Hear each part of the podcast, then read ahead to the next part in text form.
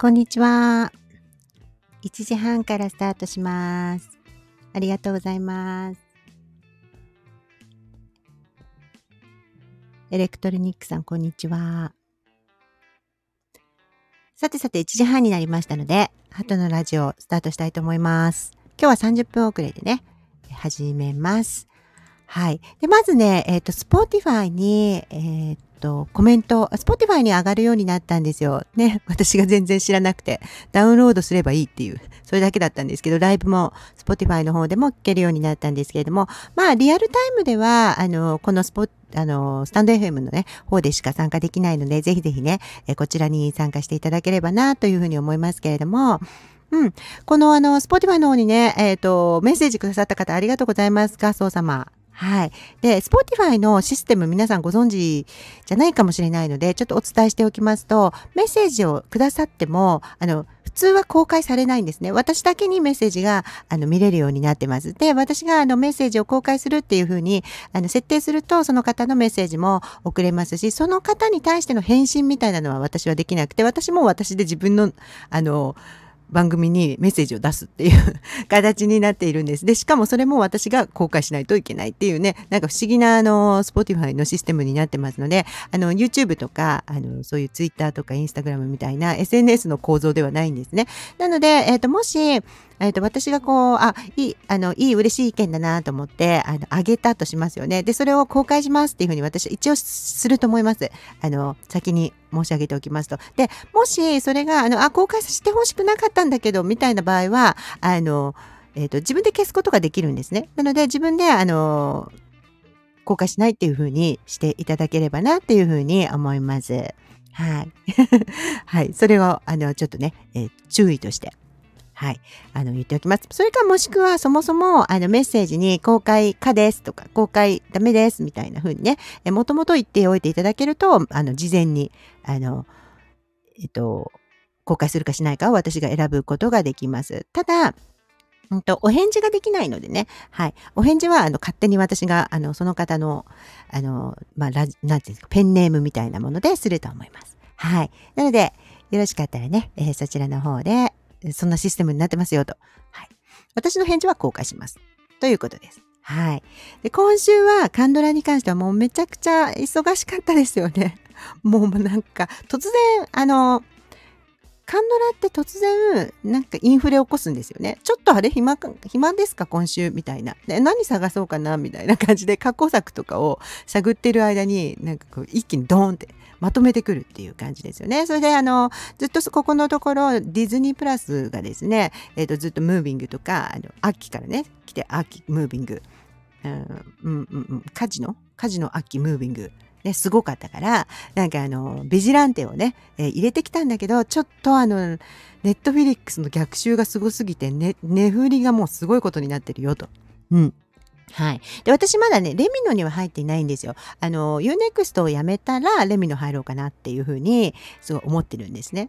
って思ってて、えっと、11月の末で UNEXT は一旦お休みして、また来年1月に、あの、まとめてワンダフルデイズ見ようなんてね、思ってたんです。で、私11月の30日にワンダフルデイズの、あの、最新話を見たんですよ。そしたら、そこ、まあ、8話だからな、みたいな。うん、ちょっとなんか嫌な予感はしたんですけれども、そこで、あの、まあ、二人がくっつくわけですよね、やっぱり。はい。で、あ、ネタバレですよ。ネタバレ、初めての方ね、いらっしゃったらもしあれなんですけれども、ネタバレ全開でやってますので、あの、ちょちょちょちょ、ノーノーノーみたいなね、あの、それ言わないでみたいなのは、あの、ちょっと言ってねっていうことで、そしたらぼんやり、わ、あの、あの、ぼやかして、なんとなくオブラートに包んで言うようにしますので、はい。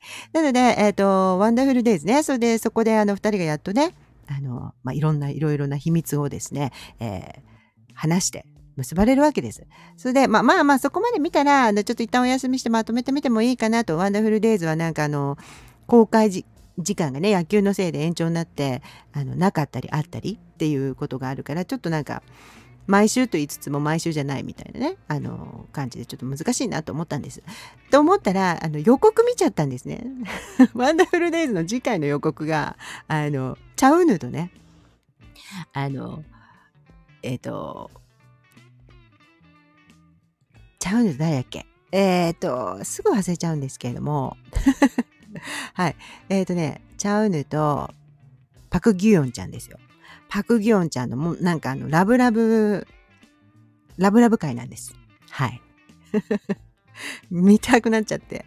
どうしようって思ってるうちに寝落ちして、はい。で、Unext あのご存知ない方はね、システムをご存知ない方にはちょっと言っておくと、Unext って別にどこで入っても結局その月分全部取られちゃうんです。なぜなら半分がポイントみたいな形でね、授与されるために、あの、抜けるんだったら、えっ、ー、と、抜けるのもどこでもポイントは残るんですけれども、だからあの、やめちゃってもポイント分っていうのはずっと保持できているので、ポイントで見るやつは見れるんですね。ただし、見放題っていうやつが抜けた時点から見れなくなるんです。通常のやつ、ネットフィリックスとかは抜けてもその月の最後までは見れますみたいな感じになるんですけれども、UNEXT は抜けた時点で見放題は見れないと。ということは、えっ、と、末尾に抜けて、1日に入る。これが一番いいんですよ。1日からスタートした方がお得なんですね。中途半端にこう始めちゃいけないんです。で、これ私もあの、久しぶりだ、久しぶりに再入会したんで忘れてたんですよ。それで、あのー、結局、12月も UNEXT にか、あのー、入会してるっていう 形になっちゃって、もう、もうね、もういいや、チャウヌとパクギョンちゃんのラブラブ会でも見ようみたいな感じなんですね。うん。で、あのー、まあ、ちょっとポイントたまったらミッキーが見たいかなと、ぐんちゃんのね、あの久々のドラマ、ミッキーがあのポイントでやってますので、ちょっと年末年始見たいなというふうにね、キョンソンクリーチャー見つつもミッキーを見るという形がいいかな。ミッキーなんかちょっとご紹介したい気もしますしね、ハットのラジオの方で。うん。ということで、あの、まあもうなんていうんですか、本当のラブコメなんですよ。あの、ワンダフルデイズは。だから、あの、心の癒しとして見てる。なんかもう安心の、もうこの二人のもう漫画的な、あの、ドラマっていう形で、だからこの8話くっつく、まあ、14話なんですけど8話くっつくその後ラブラブがあってで試練があってまたあの最終はあの大団円に持っていくみたいなこの流れであの来るんだなとそれでいいやっていう感じになっておりますと。はい、でも相変わらずねもうチャウヌとパクギョンちゃんが演技が上手ですしね。うん、すごく可愛いし綺麗だから、これはもうこれで OK という形で楽しみに癒しでね、見てる方もいらっしゃるんじゃないかなというふうに思います。はい。ですね。で、今日は、あの、もう本当にたくさんのやつをね、あの、があったから、あの、それについて話していこう一つ一つというふうに思っておりますが、マイデモの前に、マイデモンっていう風に書いたんですけど、マイデモの前に無人島のディーバね。うん、無人島のディーバももう安心してね、見れる形、えー、のドラマだなという風に思っておりますよね。オチュンファン監督だから、あの、主演、なんか今回良かったよね。なんかあの、私の願いが通じたのかな？なんかこう、主演の男の子がいつも浅いんですよと。ちょっとだけ。あの、浅いわけじゃないけど、あの、助演のその恋のライバル役の方がいつも強くてそっちの方が全然良かったじゃんみたいな風になっちゃうのかなっていう風なこの癖があるんじゃないですか？オチュンファン監督。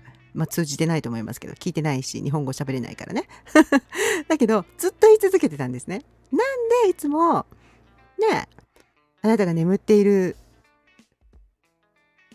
えー、あなたが眠っている間にでしたっけ？あれねアメリカのドラマのあのリメイクですけど、まあ、すごく良かったですよね。あのでもあのチョン・ヘン君の方がねイ・ジョンソク様よりなんかいいじゃないの？みたいな感じになっちゃうよみたいな。スタートアップでも、ね、主演あのキム・ソノ君の方がねナム・ジュヒョク君よりみんながこう感情移入しちゃうじゃないのと。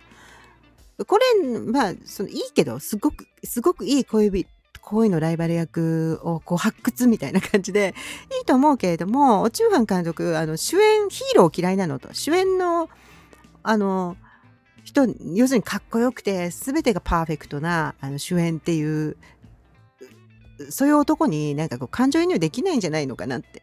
なんかこう片思い心とか失恋心みたいなの方がすごい理解できる監督なのかなみたいな風にずっと思ってて。勝手なあれですよ。だけれども今回はあのこのパク・ヘリョン監督とねまた再タッグなんですけどスタートアップの。でもこの、ま、ウン・ヨルかあのあごめんなさい。パク・ヘリョン作家ね。脚本家。でウン・ヨルあの脚本家も一緒に、えー、共同脚本してるみたいなんですけれども。まあこの脚本のおかげでしょうかね。なんかこの技法がね、あの、やっぱりすごくよくか、良いよね。良い男としてすごい書かれていて、あの素敵だなというふうに思いました。もう本当に素直にその主役の男の子に久々に共感できるっていうね、浅くないっていうふうに思ったんですよ。だから私すごく良かったなって 思ってるんですよ。うん。で、これはどうしてかなってちょっと思った時に、これお兄ちゃんいるじゃないですか。最初お兄ちゃんが義母なの？みたいな。あれ、もしかしてお兄ちゃん義母あり得るよねっていうところから入ったから、逆に、あの、うわくね、お兄ちゃん。うん。あの、うわくが軽くなった後半。あ途中で、いや、うわくは義母じゃないのよっていう風になった瞬間からすごく良くなって、って言ったじゃないですか。だから、あの、右白の役っていうのがすごくちょっと浅くなっちゃったけど、なんかすごくこう恋で葛藤する、弟との恋で葛藤するわけでもなく、うん、あのー片思いにずっと悩み続けるとかでもなく、まあ、ワンシーンですごくまあ忘れようと思ったけれども忘れ結構うまくいかないねっていうことでお父さんに慰めて終わるっていうねこのお兄ちゃんの恋の終わり方っていうのがあのまあ、逆にあの恋のライバル役の描き方が浅くなったけどでもこれでこれでなんかすっきりみんながこう主人公たちに共感できるあの形になったからすごく良かったなっていうふうに思いましたね私的には。うん。何様だよっていうね。何様目線でこれを話しているのかさっぱりわからないんですけど私も。でもなんかこう一ディープなカンドラファンみたいな気持ちでね。子さんの話を聞けみたいな、そういう形？そういう感じで、あの、話しておりますということです。で、あの、カンボゴル役のね、チェ・ジュンヒョ、チェ・ジョンヒョプくんね。韓国語って P がさ、強いからさ、P とかさ、あの、K とかが強いからさ、マイクとかでやってるとさ、あの、パーって 息がかかっちゃうよね。あれ買おうかな。丸いやつ。ね。あのー、本当に複雑な、あの、秘密を抱えた、あの、一家の秘密をね、ずっと抱えた、あの、男の子の役だったから、ずっとなんかこう、あの、冴えないね、顔をしなくちゃいけないというかね、すごくなんかこう、中に、内になんかいろんな秘めている、すごい我慢する、耐える役だったから、あの、すっきりとしたね、笑顔っていうのがなかなかずっと見れなくて、で、あの、前回のね、最終、まあ、最終回前夜で、あの、まあ、無罪だっていう風になった時の笑顔が、まあ、生えたよね。生えませんでした？すごかったですよね。なんかあの、本当に心からの笑顔みたいな。キスシーンちょっと前のね。あれがもう、こう計画通りなだなんだったらすごい演出って私は思いますもん。大拍手みたいな。あ、こんな笑顔もできるんだ、みたいな。心から嬉しいとこんなに風に笑えるんだ、みたいな。そういう気持ち？うん。そういう気持ちで見た。本当にね、あの、素敵だなっていう風になりましたよね。うん。あのー、ただ、このジョンヒョプ君がこのシナリオ通りにすごい演じていった結果そうなったのかもしれないですよね。うん。そう。皆さんどうですか？見ましたか？前回の無人島のディーバー。とてもとても良かったですよね。うん。まあね、か、あの、クライマックスだなっていうふうには思いますけれども、だからまあそこまで見ればもう安心なんですけれども、でもね、ここでまた最後に事件を起こしてくるのが、なんかこう、監督らしいっていうかね、うん、そういう気がしましたね。そう。いやだあまあまあでもそうですよね。だってこの結局木波は今回はあのユン・ランジュにね自分のデビューを譲ったというかねそういう形でしたからこの木波があのデビューするっていうところまで行くといいですよね。まあ行くんでしょうね。うん、お父さんどうなるのかな？どうなると思いますあのまま亡くなると思う？亡くならないよね。そこまでシリアスじゃないよね、これ、きっと。そしたらなんかちょっとすごいショックだよね。うん、でもあ結構ひどいところを切られてませんでした？うん、私サスペンスとかも好きなんでね、あの、ちょっと切りつける場所間違ってないか、お腹ぐらいにしといてくれないかってちょっと思ったんですよ。なんか首っぽくなかったですよ。危ないよね。うん。そう思いませんか？ねえ こんにちは。こんにちは、こんにちは。うん。そうなの。だからね、無人島のディーバはもう、あの、あれ？無人島のディーバは今日の夜で終わり？そうですよね。うわー。ねえ。感想おめでとうございます。ということですね。見た方は。うーん。そう。で、えっ、ー、とあ、それとね、もう一個私がね、非常に心配になった点ね。これあの、二人が無罪だっていうことが分かってね、はい、木波がこの義母にね抱きついてまあそれそこからあのそのあの美しいねキスシーンになるわけなんですけれどもその時のさあのうんびんちゃんの手がまあ細くて。いやもうまあね健康に害がないといいですよねって思っちゃったお母さん目線で。いや、だって、すっごい遅いですよ。もう気づいた方は気づいたと思いますけれども。あれはちょっと、もうちょっとあの、サムギョプサル食べろとは言わないけど、うーん、なんかもうちょっと食べた方がいいよって心配になっちゃった。でもまあね、あの、そういうのもプレッシャーだよね。うん、なんかそもそもあの私の娘ちゃんなんかも食べても食べても太らないんですよ。だからもうちょっと先生に心配されちゃうんですね。もうちょっと食べなさいとか言って。あのちょっとねあの痩せてる人にとってはねもともと痩せてる人にとってはプレッシャーみたいで食べてるけどなみたいな感じね。うん、お母さん的にはなんかちっちゃい頃いつも痩せ気味っていうあの健康診断になるからちょっとあの怖かった。なんか虐待してるとか思われたら嫌だなと思って。ね。もう食べてます。3食食べてお菓子も食べてますみたいなね。子なんですけれどもね。だからなんかちょっと心配になっちゃった。うん、ちょっと本当にそれはあのっていうかねもう芸能人全般ちょっと心配なところはハン・ソヒちゃんとかもそう。あのハン・ソヒちゃんのあの本当にね、いいね、あのショートが流れてますよね、今ね。時々流れてくるんですけれども、なんか痩せたいんですけど、ハンソシちゃんみたいに痩せたいんですけど、どうしたらいいですか？みたいな質問に、いやもう本当に痩せない方がいいって言って、私だってこの美をね、美しく取られなきゃいけないとか、これ仕事だから痩せるけど、あの、痩せるともう本当に風邪とかひいた時に体調が戻らなかなか戻らないしこれ仕事じゃなかったら私もっと食べてるよって言って 言ってたってそのプロ意識の問題ですねうんだから本当に大変なんだなっていうふうに思いましたね確かにそうだよねちょっとある程度健康体重ぐらいじゃないと風邪とか治りにくいよねっていうことねうんはい。ということで、あ今週、今日の夜の人頭のディーバみんなで楽しみに一緒に見ましょうってね、えー、思います。アマゾンとかだと、あれだよね、一緒に見れるのあるんですよね。いずれね、将来はね、それ、それをね、やりたい。うん。みんなで見るっていう。あれはちょっとリスニングパーティーみたいな、ウォッチングパーティーね、みんなで参加して同じところからできたらいいなと思っております。ね、Y の Y の言いながら見ようよみたいなね、感じですよね。うん。そして、あのー、マイデーモンね。マイデーモンは3、4話。だから最近、マイデーモンが金曜の深夜、土曜日の深夜、で、土曜日の深夜は、えっ、ー、と、無人島のディーバもある。そして、えっ、ー、と、日曜日の深夜。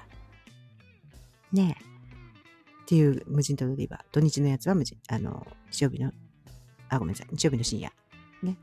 10時とかからないもんね。11時とかからだから、そうすると金、土、日寝不足みたいな。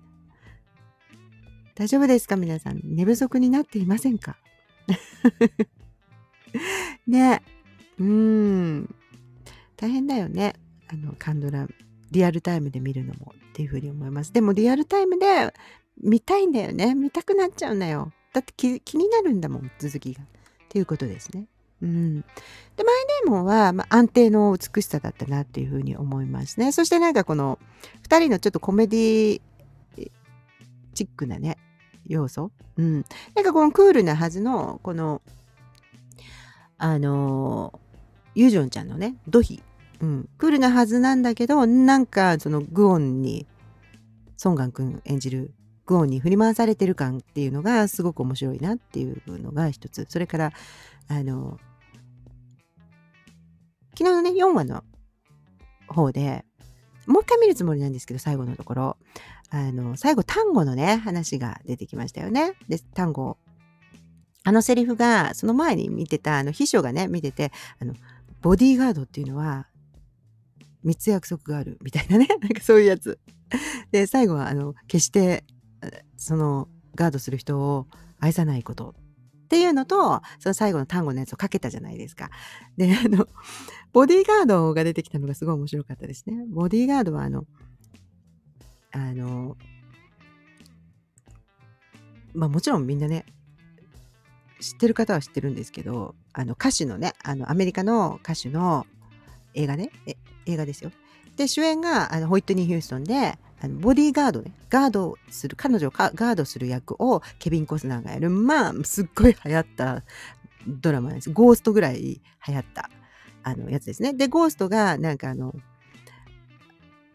ゴーストはろくろ回してるシーンあるじゃないですか。あのシーンでかかってる曲と同じぐらいボディーガードのテーマ、ね、エンダーってやつですよ。ね、ホイットニー・ヒューストンが歌ってる。あれがあれがあの、めちゃくちゃ流行ったんですけど、当時ね、1992年公開、うん、なんですけど、流行ったんですけど、あの、韓国語で、アンデーって言ってるのが面白かったです。アンデじゃないよ、みたいな。アンダーだよ、みたいな。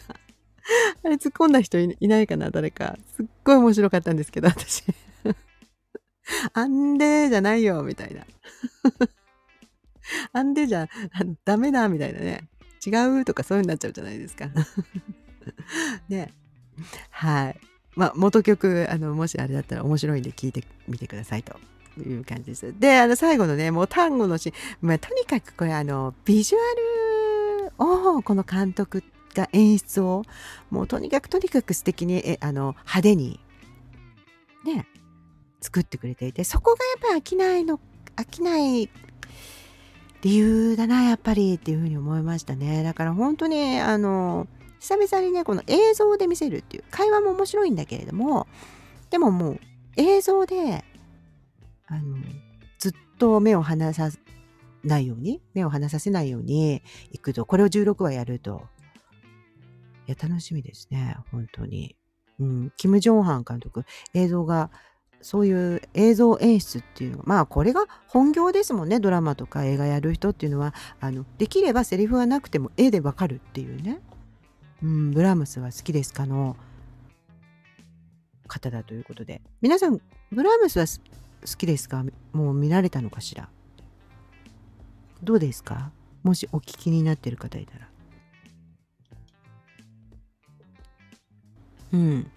私はね、実はね、見てません。ひどい。はい。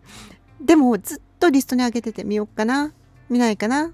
どうしようかなっていつもなってるやつなの。だから、あの、冬休みとかに見たいかなというふうに思っておりますね。うん。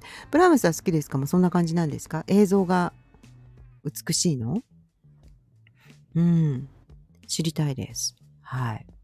だからなんかすごく、あの、映像で見せるなら、本当にこういうふうに映像で素敵さをどんどん、あの、見せてほしいよね、というふうに思いました。うん。だからこの、読み物としてすごい面白いっていうよりは、これこれは映像で見なきゃダメだよねっていう作品になってるなっていうふうにちょっと思いましたね。うん。このなんかあのー、サスペンス要素もね、どんどん入ってきてますけれども、やっぱりこの2人が結婚していくっていうね、この恋に落ちていくっていうラブロマンスの線をちょっとあまりにも外れすぎないで、このまま行ってほしいなっていうふうに思いますね。うん。そう。中女子がね、亡くなっちゃって、ちょっと私的には、こういう感じだとなんかこう、あれなのかな。もっと回想でまたどんどん出てくるんですかね。うん。なんか中女子ずっと行くのかな国民のお母さん。ねちょっと、どうですか？ずっといると思ってたら、なんかキム・ヘスクさんが早々にね、お亡くなりになってしまったので、どうなるのかちょっと、うん。でもキム、キム・ヘスクさんのなんかこう、やってしまったなんか、いつもお祈りしてた謎っていうのは、まあ多分回収はあると思っております。うん。それからやっぱりさ、あのー、すごくヒッピー夫婦の息子？うん。なんか、そんな怪しいよね。あの、会計やってる。すごくちょっと怪しいなっていうふうにまあみんな怪しいなって思ってると思うんですよ。はい。それと同時になんか秘書もだんだんなんか怪しいとか思ってきちゃってさ、そう、ジョンヨンさん、死んだジョンさんが、あ、死んだジョンっていう役ね。まあ名前はま出てこないけど、秘書だから。だけど、ソ・ジョンヨンさんがやってる、あの、秘書。なんか怪しいよね。今日怪しいよね特集なんだけど、まずその人怪しいなっていうふうに私思ってです。なんか絡んでるの？って思ってる。それからもう一つ、あのね、ホームレスの女で出てくる、あの、チャチョンファさんいるじゃないですか。生まれ変わってもよろしくに出てきたね、おばさんの役な、で出てきた、あの、歯になんかあの、強制のやつみたいなね、なんかちょっと汚らしいやつつけてるわざとだよ、もちろん。で、あれ、もう最高なんだけど、あの人さ、あの人がさ、神とかだったらどうする？予想を楽しもう。ねはい。なんか予想、今、この役はこうなるんじゃないか、予想をしております。はい。ねなんか、あり得るじゃん。カンドラだったら。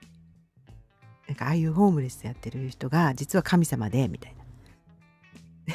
すっごい想像力をかきたた、かきたてられる、あの、すごいいいドラマ。今のところ、うん、満足しております。うん。ということです。マイデーモンはね、そんな感じで、私が気づいたところではそんな感じ。そして最後の単語のシーンがね、すごい素敵だったなと、うん、思っております。はい。そうそうそう。それであの、私ノートの方にね、ちょっとちょこちょこっとイラストとかも載せていたんですけれども、あの、インスタのね、あここであのちょっと中盤でお礼を言うのはどうかと思うんですけれどもあのインスタの方に私がちょっとお知らせをさせていただいて今までねちょっとちょっとそのノートにささっと書いていたそのイラストだけをちょっと 若干ごめんなさい本当にめんどくさいって言ったらなんですけどあの、まあ、それだけ載せればいいや一巻みたいな感じで載せてたらあのイラスト描いてる人ですかみたいになっちゃってであのすごい海外でそのいろんなイラストのあのを描いてる人たちを支援してるっていうかねまあちょっとあのお仕事にそういう人たちを集めて一つのサイトにまとめサイトみたいなのを作られている外人の人がからコンタクトが来てですねあの私のサイトに載せませんかと。それであのあーってどういうことですかって言ったらなんかこれ何枚だったらいくらで無限だったらいくらでみたいなやっぱり商売なんお商売なんですね。で別にそれはいいと思うんですよ。そこであの申し込めば、あの、すっごいフォロワーが増えますよ、みたいな。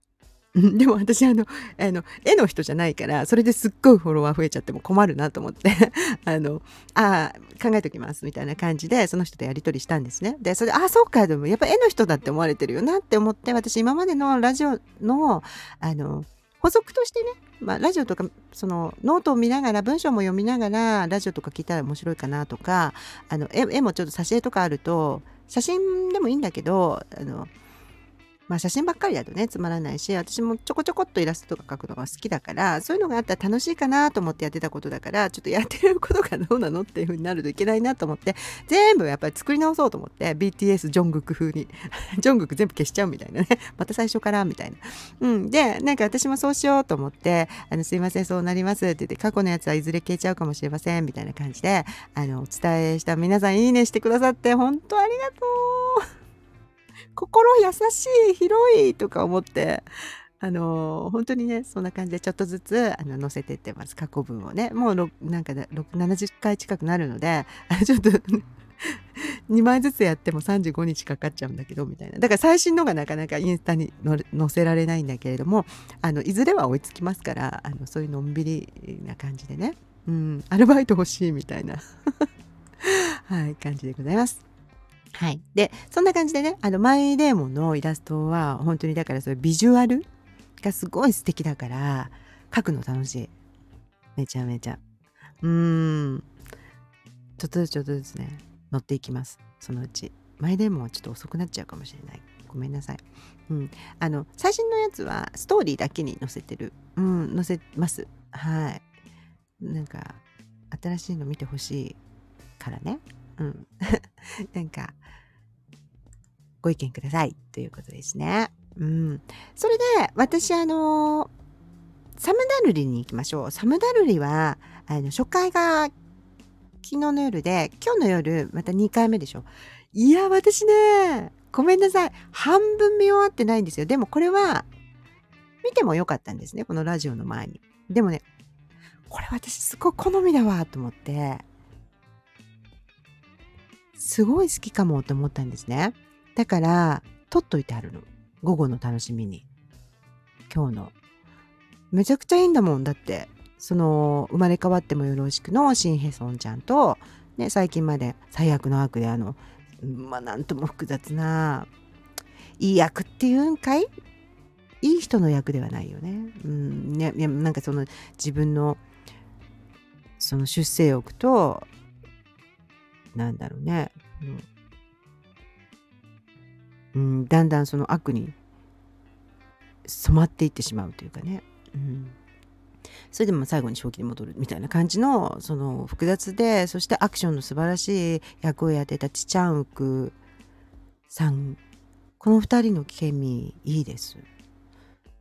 いいしこのテンションがどっちもいい。あのちょっと気持ちの上がるあの静かなトーンではあるけれども気持ちが上がる第1回目じゃなかったですか？見た方いますか？うん。あのー、サムダルっていうねこのチェジュ島出身のカメラマンの役をシン・ヘソンちゃんがそしてチョ・ヨンピルっていうね、えー、チェジュ気象庁の予報官の役をチ・チャウンクさんがやっていました。で2人は幼なじみでチャウンクがね多分そのちっちゃい頃にあの地図と全国のど自慢みたいなやつに出た時にこう一緒に出たっていうんででずっと仲良くてあの昔は付き合ってて今は別れてるっていう設定ですよね。何かどういう別れがあったのかわかんないけどちょっとだけねあのインサートで入ってましたけれども。でこのサムダルの今都会でそのカメラマンとして一流のカメラマンとしてこうね一生懸命努力してのし上がって自分のアシスタントとかもねある程度自分のチームを持っている。上の立場で持っているというあのこの都会で働いている引きこもごもみたいなものが今1話だけで十分伝わってくる内容になっていましたしこれもアッパー系ですごい好きだなと思ったんですね。はい、なんかすごくこうアドレナリン系ですよね。毎日毎日仕事してお酒飲んで、えー、ね、そして後輩後輩からなんか無駄な嫉妬を買いみたいな恨みを買いみたいな感じね。うん、それもありましたしで、えーと、ヨンピルの方はヨンピルの方でチェジュ島のあの気象士として働いてるんだけどこのチェジュ島のこのすごく心温かい人たちのこの陽気な様子ね、うん、お母さんたちの陽気な様子とかそのそういうのがあの本当に楽しい。うん、でまああのサムダルの方はあのシンヘソンちゃんがやってる方ねシンヘソンシンヘソンちゃんがやは3兄弟なんだよね。3姉妹。うん。で、まあ、それぞれなんかいろいろありそうだと。うん。なんかこの、あのー、お姉ちゃんの役、長女の役、サムダルのお姉ちゃんの役のシンドンミさん、私すごい好きなんですよ。なんか、喋り方とかもすごい好きで。はい。で、あの、下の末っ子はカミナちゃんっていう子がやってるんですね。ヘダルっていう役で、子供がいると。あの子供のね、生意気な感じ。ちょっともう、あの、生意気っていうんじゃないんだよね。なんか今の子風の、なんか分かったような口調を聞くというかね。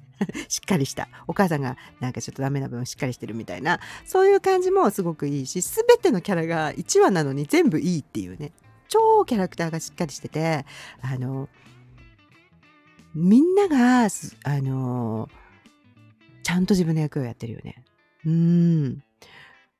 お母さん、あの、このシンヘソンちゃん、サムダルのお母さん役のキム・ミギョンさんも、この人がもう国民のお母さんになりつつあるよね。韓国の。これ見てたら私すんごい陽気な気持ちになって、すごい、テンションがすごい上がっちゃって、あの、だけどすごくきっと、なんだろう。切ないラブストーリーになりそうな気もするし、だからすごくこのサムダルリは私多分お気に入りに、入りにすると思う。予想的に。うん。で、これ帰るんだもんね、きっとね。もう、もう予告編とか、あの、ティーザーとかで見ましたけれども、この、このチェズチェジュ島にこのサムダルは帰るわけじゃないですか。で、そこで、まあ、起こる引きこもごもなんだけれども、でも、この、都会のさ、あの、仕事をしている人で、すごく仕事ができて、でもその仕事ができるのは何でかっていうと、めちゃめちゃ働いて、努力しているからで、で、あの、ガッツがあるわけですよね。ね、どんなすっごい厳しい先輩のとこで8年もよく耐えたね、みたいな風にみんなで言われるぐらい、あの、もう本当に一人で頑張って、まあ一人でっていうかね、まあとにかく必死にその場その場の人生を頑張ってきたからこそ成功してるみたいな方がいるじゃないですか。で、そこであの後輩、あの後輩もめっちゃムカつかつきませんでした。私、もうほんとダメだわって思っちゃったんです。ああいう後輩。あの、自分、あの、その、要するにさ、自分の先輩の男を取るみたいな。もう変ないわみたいな。しかもさ、その理由が多分、その、私も先輩と同じぐらいできるんだもんっていう、できますっていうさ、この、プライドじゃん。プライドだけがすごく高くて、まだそこまでいかないから、でも若いからいいんだよ。プライド持ってていいし、プライドが高くて、あの、それぐらいじゃなきゃね、ああいう世界でね、あの、生き抜けないと思うんです、私も。だけど、あの、それをさ、自分で努力したり、あの、その、そのさ、なんか自分のさ、あの、本当はもっといいはずなのに、こんなところでくすぶってみたいな、このさ、あの、自尊心がすっごい傷つけられる感じっていうのをさ、耐えなきゃダメなわけ。で、で、なんなら、そんなことを考えてるんだったら努力した方がいいって思う、思ってるんですね、私は。うん。だから、そんな、あの、自分と他人を比較したりしてる余裕なんてないんですよ、本当はね。で、それで自分に仕事が回ってこないのは、その先輩が仕事くれないからだ、みたいな。もももももももも。依存心みたいな。もう依存心のすごい後輩で、だから、本当に好きで付き合ったのかわからないですよね。あの、要するに先輩と同等なんだ私はっていうのを見せたいがために 先輩の男を取るっていうね。あの、浮気にすらならないじゃんって思ったの。うん。浮気じゃなくてなんかもう、これはハニートラップっていうかさ、なんか、うわもうほんと、女子、私は基本女子の味方だけど、こういうとこ嫌だよね、女子のね。なんかこの、仕事の場とかのさ、なんかこう、その、軽々と手にしてると思って、なんかその立場とか外見上のものだけを手に入れれば同等になれるって思っている、思うっていうか、それか簡単にそこに行こうとする感じとかね。で、それ、そこで女子を使うっていうかね。もう嫌だと思っちゃった。私、すっごい嫌いと思った。こういうの間、あの、だからガソさんとさ、話も、そのね、 Spotify の方であのさせていただきましたけど、もう、あの、 Sex and the City には絶対出てこないタイプの女。もう、ダメだーみたいな。うーん。いや、なんか確かにこのサンダルのねその生活っていうのがもう本当にもうまあずっと下積みしてたんですよ下積みしてたんですけど今はそこでやっとなんか仕事が入ってすっごいトップの人たちから信頼されるようになってバンバン取ってそれでねもう本当に仕事もノリノリででそのノリノリで仕事をするコツとかも分かってきてるわけじゃないですか。気分を変えるとかねその仕事の時は集中するっていう感じとかもすごく分かってきていてであの後輩とねお祝い、なんかいいことがあったらお祝いして、そしてそこはまあ私払うよってね、金銭的にも払ってあげられるっていう風になって、で、最高だもんね、ああいうのって。みんなからなんか好かれるっていうか、褒められて、それで、あの、自分もちょっとなんかこう、冗談で自分の自尊心をね、こう、私も随分頑張ってきたんじゃないですかみたいなこととか言えるみたいなさ、あれが最高のピーク瞬間じゃない。まあ、こっから落ちるんだろうけど。でも、これ最高の瞬間を味わってる時に、ああいうことがあるんだよ。ああいうことがあるのよ。すんごい自分を恨んでる人とかいるの。もう、人生ってほんと嫌だとかも思う時、それが私は。うん、なんかこう、羨ましい。いや、羨ましい。嫉妬よ、嫉妬。うん。嫉妬にね、負けちゃダメなのよ、人間は。嫉妬は誘惑です。本当に悔しい。いや、その、どんなにね、ことでも言えるんですよ。その、知ってもね。いや、その相手が、でも、サムダルは悪い人じゃないじゃん。全然悪い人じゃないと思うんですね。本当にただって頑張ってきたっていうだけの、本当に他の後輩からしたらもう憧れの、すっごいいい先輩、友達からしても、なんかサバサバしてて、なんかね、自分が忙しそうな時は気を使って電話してこないみたいな、そういうなんかすごくいい、サバッとした男のような友達、男友達みたいな感じで付き合える。でも女の人だから付き合いやすいっていうさ、いい女友達じゃない。そう。だけど、嫉妬の目で見たら何もかもが嫌な人に、ね、見えてくるし、うん。だけど、本当に嫌な人もいるよね。本当私の先輩でタイムカードいつもあの、ちょっと具合悪く、あの本部に行くから押しといてって言って、いつも押させてたんだけど、実はあのめっちゃ遅刻してたっていう人いた。で、あの、タイムカードだけバレないように あの、押させてたっていうね、後輩に。そういう人いましたけど、うん。で、あの、それであの、こっちにはすごくいいこととか言うんだけど、実は悪い報告全部してたみたいな、上司には。言うこと聞いてくれなくて、みたいな。なんか、どないやねんみたいな。そういう、あのちょっと若干ソシオパスみたいな人いますからね、世の中にはね。うん。だから、なんかあの、そういう人もいるよ。でもその人がねすごい悪い人だっていうことと自分が嫉妬するっていう自分だったら追い抜けるのにもっといいのにって思うみたいなそういう心はねもう持たないに限るうんそれは違う、うん、その自分の嫉妬心は嫉妬心で別にしてそいつが悪いやつなら悪いやつで悪いやつのままでいいんです。悪いやつにしといてください。あ、ダメだな。嫌なやつだなっていう。私も全くそう気づかなかったんですけど、後々ね、彼氏と韓国旅行に行ってるのをね、上司に見つかってクビになったっていう。まあね そういうあのいきさつがございますから、あの、そんなね、なんか、対抗してないで自分であの本当に一生懸命やってると、あの、天罰が下る こともあるみたいなね。はい。はい。なので、あの、気にしない方がいいなと思います。でも、本当に、あの、そう。なんかあの、嫉妬心とか自分、自尊心の欠如みたいなのは、誰でもちょっと感じちゃうけど、ちょっと感じて、次に行くぐらいにしといていいと思う。みんな感じてるし、あの、なんていうのかな。全く比べることに意味ないなっていう うん、まあね、あの、聞いてくださってる方は結構、あの、長い、ね、人生長長い方がいらっしゃ多いんですよ。あの、もうすぐね、え、ー、と、Spotify の今年の成果っていうのをまたご報告の会を作ると思うんですけど、12月にね。あの、まあ、年齢もそこそこいきますと、うさぎと亀だなっていうことに気づくんですよ。めっちゃ絶頂期の時もあれば、すごくなんかもう、なかなか人生が進まない、もうただひたすら耐えるだけじゃん、みたいな時もあるし、それがみんな違うタイミングでやってくるっていうだけなんですよ。ずっと人生実行、絶好調っていう人はいないんで、大丈夫 あの、あ、きっとこの人は影ではちょっと大変なこともあるだろうみたいな感じで見とけばいいんですよ。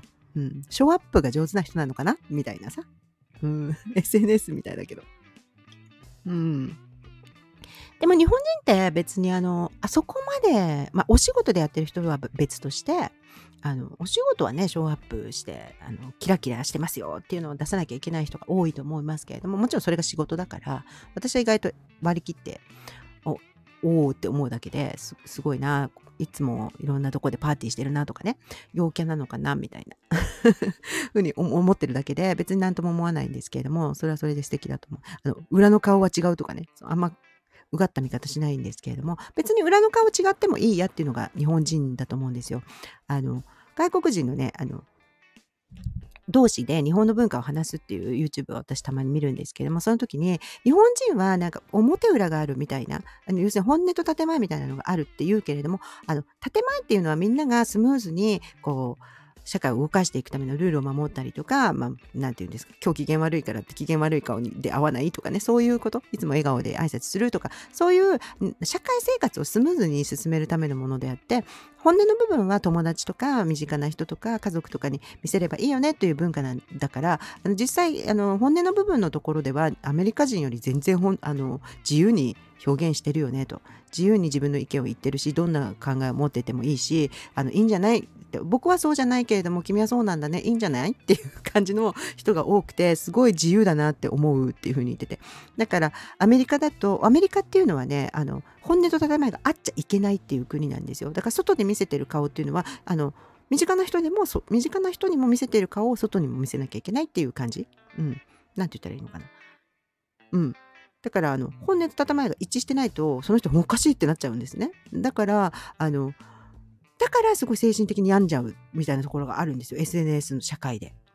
私ってこんなに、ほら、今日もパーティーしてるわよ、明るいわよ、いい人よ、みたいな。そういうふうにやってたら、それは普段あってもそうしていなきゃいけないの。ある意味。うん。だから、で、プラスポリティカルコレクトネスっていうんですか、うん、ポリコレがすごいじゃないですか、アメリカはね。うん。どんな考えを持っててもいい国じゃないんですよ。まあ、一言で言えば。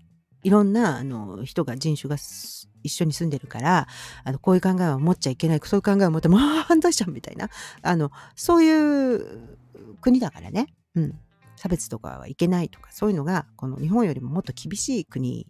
そうしないと社会がうまく回らないからあのしょうがないと思うんですけれども。だからそこであのなんだほっと一息つける自分の本音を言える場所みたいなものがまあ、カウンセリングとかしかないんじゃない？多分ね。うん。だから、あの、ちょっと本当に大きく文化違うなっていうふうに思ってますね。うん。そう思います。だから 何の話？なんでこの話になったんでしたっけ？あ、そうそうそう。だから、ね、そういう、いや、だからこう、表裏の激しい人もいるけど、ね、だけどさ、なんか、どうなんですか？もう本当にそれでもう、面白いこのドラマって思っちゃって、この、ちょちょっとこの年末に向けてすごい面白いんじゃない？このドラマっていう風にいいスタートを切ったなという風に思ってます。だから今日明日めっちゃくちゃ楽しみにしてる。うん。この二人もいい。なんかこの二人の組み合わせいい。で、今年の法則ね。今年の法則はめちゃくちゃマークしてたわけじゃないやつがめちゃくちゃいいっていうね。2023年。うん。そういう運命なのかな私の運勢ですか？なんかよくあるじゃない？あの、占いとかをね、占いとか読んでると、今年は、なんかこう、恋愛運とかでね、今年は本命だろうと思ってなかった気づきもしないところから現れる予感みたいな。私はそれが今、カンドラに起きております。はい。もう、あ、もう17分だ。いやー、聞いてくださった方ありがとうございます。最後はね、愛してると言ってくれについてね、話そうかなと思ってるんですよ、今日は。うん。最近ライブばっかりでちゃんと本編やらないっていうね。まあそこまでの、うん、そう、ビジランテがすっごい良かったらやろうと思ったんだけど、ちょっとやらない。やらないかも。いや、良かったけど、良かったけど、やらない。うん。そう。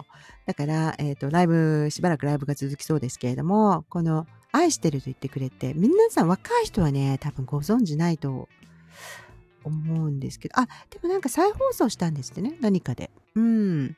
あの、TBS のテレビドラマで、豊川悦司と常盤貴子主演でやってたやつですよね。北川悦子さん、脚本。まあ、有名脚本家ですね。はい。で、この北川先生っていう先生が、ご自身もあの聴覚障害があるので、それであの、まずね、あの、本当にあの気持ちを込めて書いたドラマだっていうふうに言われてますよね。それであの豊川悦司が、えっ、ー、と豊川悦司っていうの？悦司？教えてください。悦司だったと思う。豊川悦司があの聴覚障害のある画家の役。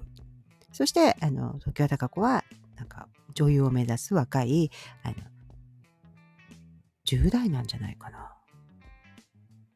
18ぐらいの役だったと思います。で、この2人の、あの、純愛ラブストーリーみたいな形。で、これやってた時も、いや、私ね、本当に最後どうなったかとか、全然忘れちゃったんですよ。ドリカムのね、ドリームズカムトゥルーの主題歌だけはえらい覚えてるけど、ね何回も何回もかかるからね、日本のドラマって。うん。で、うん、なんかすごく覚えてるのは、あの、井の頭線の向こうのホームとこっちのホームで手話を使って、私とか、あなたに会えて嬉しいみたいな。ああいうあの手話でこうやり取りをするって、あそこのシーンをえらい覚えている。うん。そう。で、なんかこの、あの、そのリメイク版っていうのが韓国リメイク版でディズニープラスで、はい。あの、11月27日月曜日から放映されたんですね。うん。で、あの、印象ね、1話2話しかまだ見てないので、良い。演出はね、その年私たちはの人。あのね、私ね、その年私たちは、の、最後の、本当に最後の、あの、回の方だけちょっとうんってなったんだけど、途中まではめちゃくちゃの演出とか、あの映像とか大好きだったんですよ。脚本もすごく好きだった。雲があの、違う違う。脚本は誰だったかな？その時私たち。その年私たちは。うん。いや、本当にあの大好きなドラマだったんですけれども、その演出をされたキム・ユンジンさんと、脚本はね、雲が描いた月明かりの、あの、それからアンナラスマナラ、これ絶対覚えられなくない？アンナラスマナ、スマナラ。うん。ちちゃん奥さんが出てたやつですよね。これ、これは見てないです、私。あの、このタッグですので、その年私たちはの監督で、雲が描いた月明かりの脚本だよ。いいに決まってるじゃんって思ったんだけど、あの、時矢孝子さんがね、やってたバージョンっていうのは、すごく若くてね、ちょっとキャピキャピしてるんですよ。なんか、純粋というよりは、今見るとよ、当時はあれでよかったんですよ。ちょっとバブルだし。うん。だけど、まあ日本人っていうのはちょっとなんか精神年齢的にちょっと幼いところがあるしね。うん。10代っていうのが。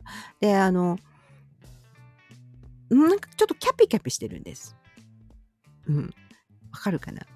時矢孝子さんバージョン見てたらわかる。でもすっごい可愛いんだけどね。もう、ま、もうもはや高校生みたいな感じ。高校生に見えるみたいな感じで、で、その、あの、二人が、まあ、の恋だ、するから、うん。あれなんだけど、こっちはね、ちょっと大人な設定なんですよね。主役がね、あの、チョン・ソンさん。ちょ、ごめんなさい。チョン・ウソンさん。1973年だからもう48歳とか。あ、もう50歳かな。ちょうどね。50歳で、あ、日本の年でね。うん。そしてあのもう、私の中の、私の頭の中の消しゴムの人です。なんでそんな言い方みたいなね。他はね、あんまり見てないんです。実は、私が。うん。だけど、私の中の、私の頭の中の消しゴムはもう大号泣で見た記憶がある。すごく良かった。うん。で、この方ね、見て、見て。うん、妻がね、えー、若年性アルツハイマーになっちゃう役です。私の中の、私の頭の中の消しゴム。うん。難しい。はい。その、あの、チョン・ウソンさんが、あの、豊川悦司の役をやっています。あの、知覚、あの聴覚障害のある画家の役ですね。そして、えっ、ー、と、女優志望の役をシン・ヒョンビンちゃんがやってます。賢い私生活でさ、覚えてます？賢い医師生活の、あの、小児外科のジョンウォンいるじゃないですか。アン・ジョンウォン先生。その恋人役でチャン・ギョウル先生ってあったんですよね。レジデントの先生と最後くっつくじゃないですか。最後の方。あ、こんにちは、こんにちは。あとね、もうほんと7分ぐらいで終わっちゃいます。予定、予定です。はい。で、なんかこの、その役やってたチャンギョウルさんですよ。うん。で、チャンギョウルさんって、この賢い医師生活の役よりも、あなたに似た人の役のイメージがもう強烈すぎて、私。ね、財閥家の末息子にも出るんだね。財バスケの末息子はレミノだから、私レミノに本当は UNEXT やめて、12月はレミノに入りたかったの。だけど、多分全然、全プラットフォーム、ほぼプラットフォーム制覇になりそう。12月は。もういいや、自分へのご褒美で。うん、って思ってる。ということで、その、あなたに似た人はネットフィリックスで見れるんですけれども、これは、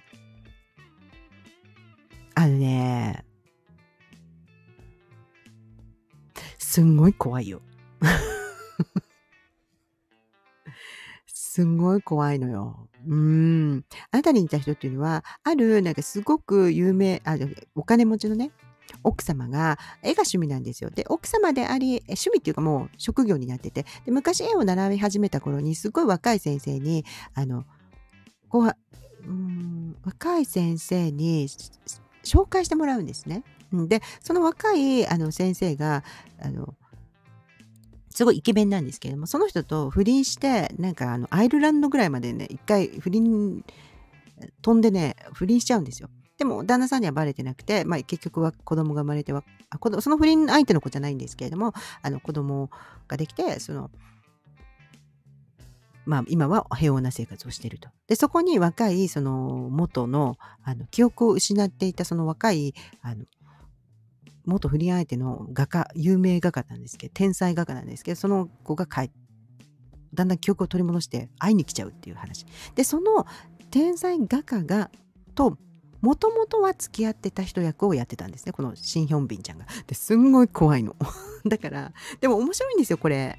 なんかそん、ドロドロなんだけど、なんか、うん、なんかいい感じのやつでした。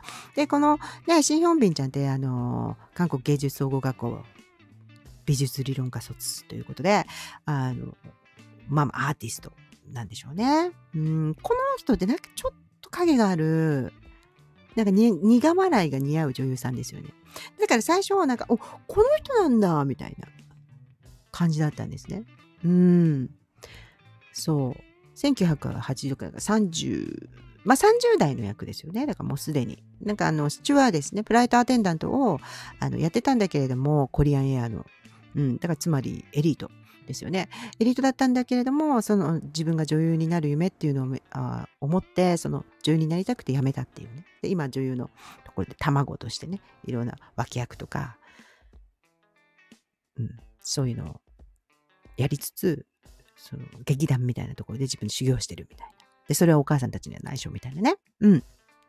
その、あのー、そんな感じに設定になっております。だからちょっと年齢層が、その豊悦とかの時よりぐんと10ぐらい上がっ、20ぐらい上げた設定なんですよ。だから今、あの、考えてると思いませんか？この豊悦のドラマを見てた人たちはみんなこぞってそうなってるわけですよ。30代、40代になってるわけですよ。だから、これ絶対日本の視聴者ターゲットでしょと。その頃見てた人たちを対象にもう一回カンドラとして見ませんかってなった時は、もう18歳の感じでやられても感情移入できないから、30ぐらいに上げてるんですよ。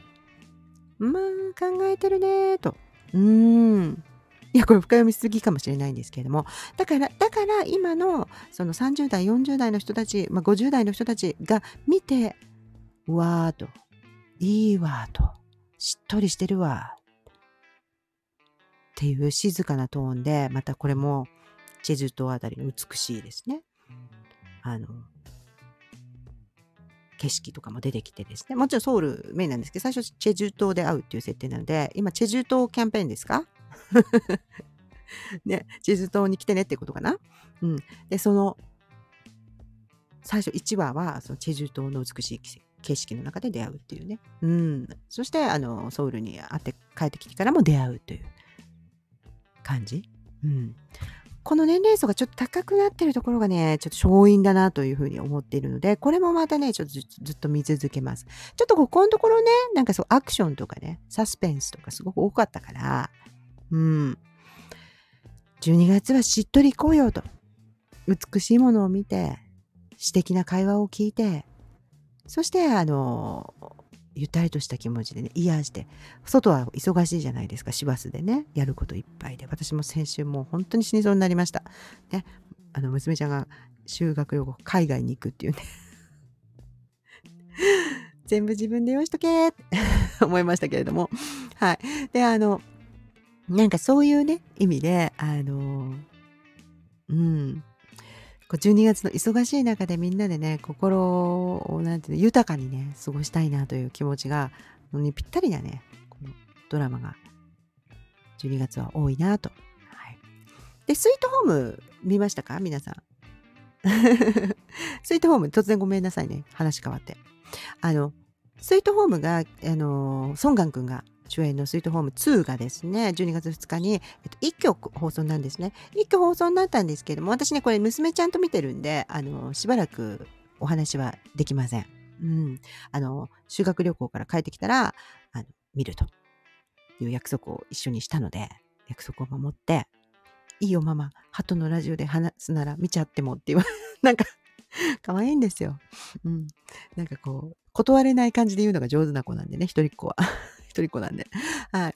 で、えー、なので、あの、いいよママという言われたので見ないで、あの、一緒にね、ポテトチップスとか、ポップコーンとか、食べながら、カウチポテトしながら見たいと思いますので、スイートホームに関し、2に関しては、まあ、全くね、ちょっと前半と違うトーンというかね、うん、あの感じ、1話だけね、一緒に見たんですけれども、あの、そう、怪物に同情するような、かわいそうってなるような感じの捨て出しでした。うん。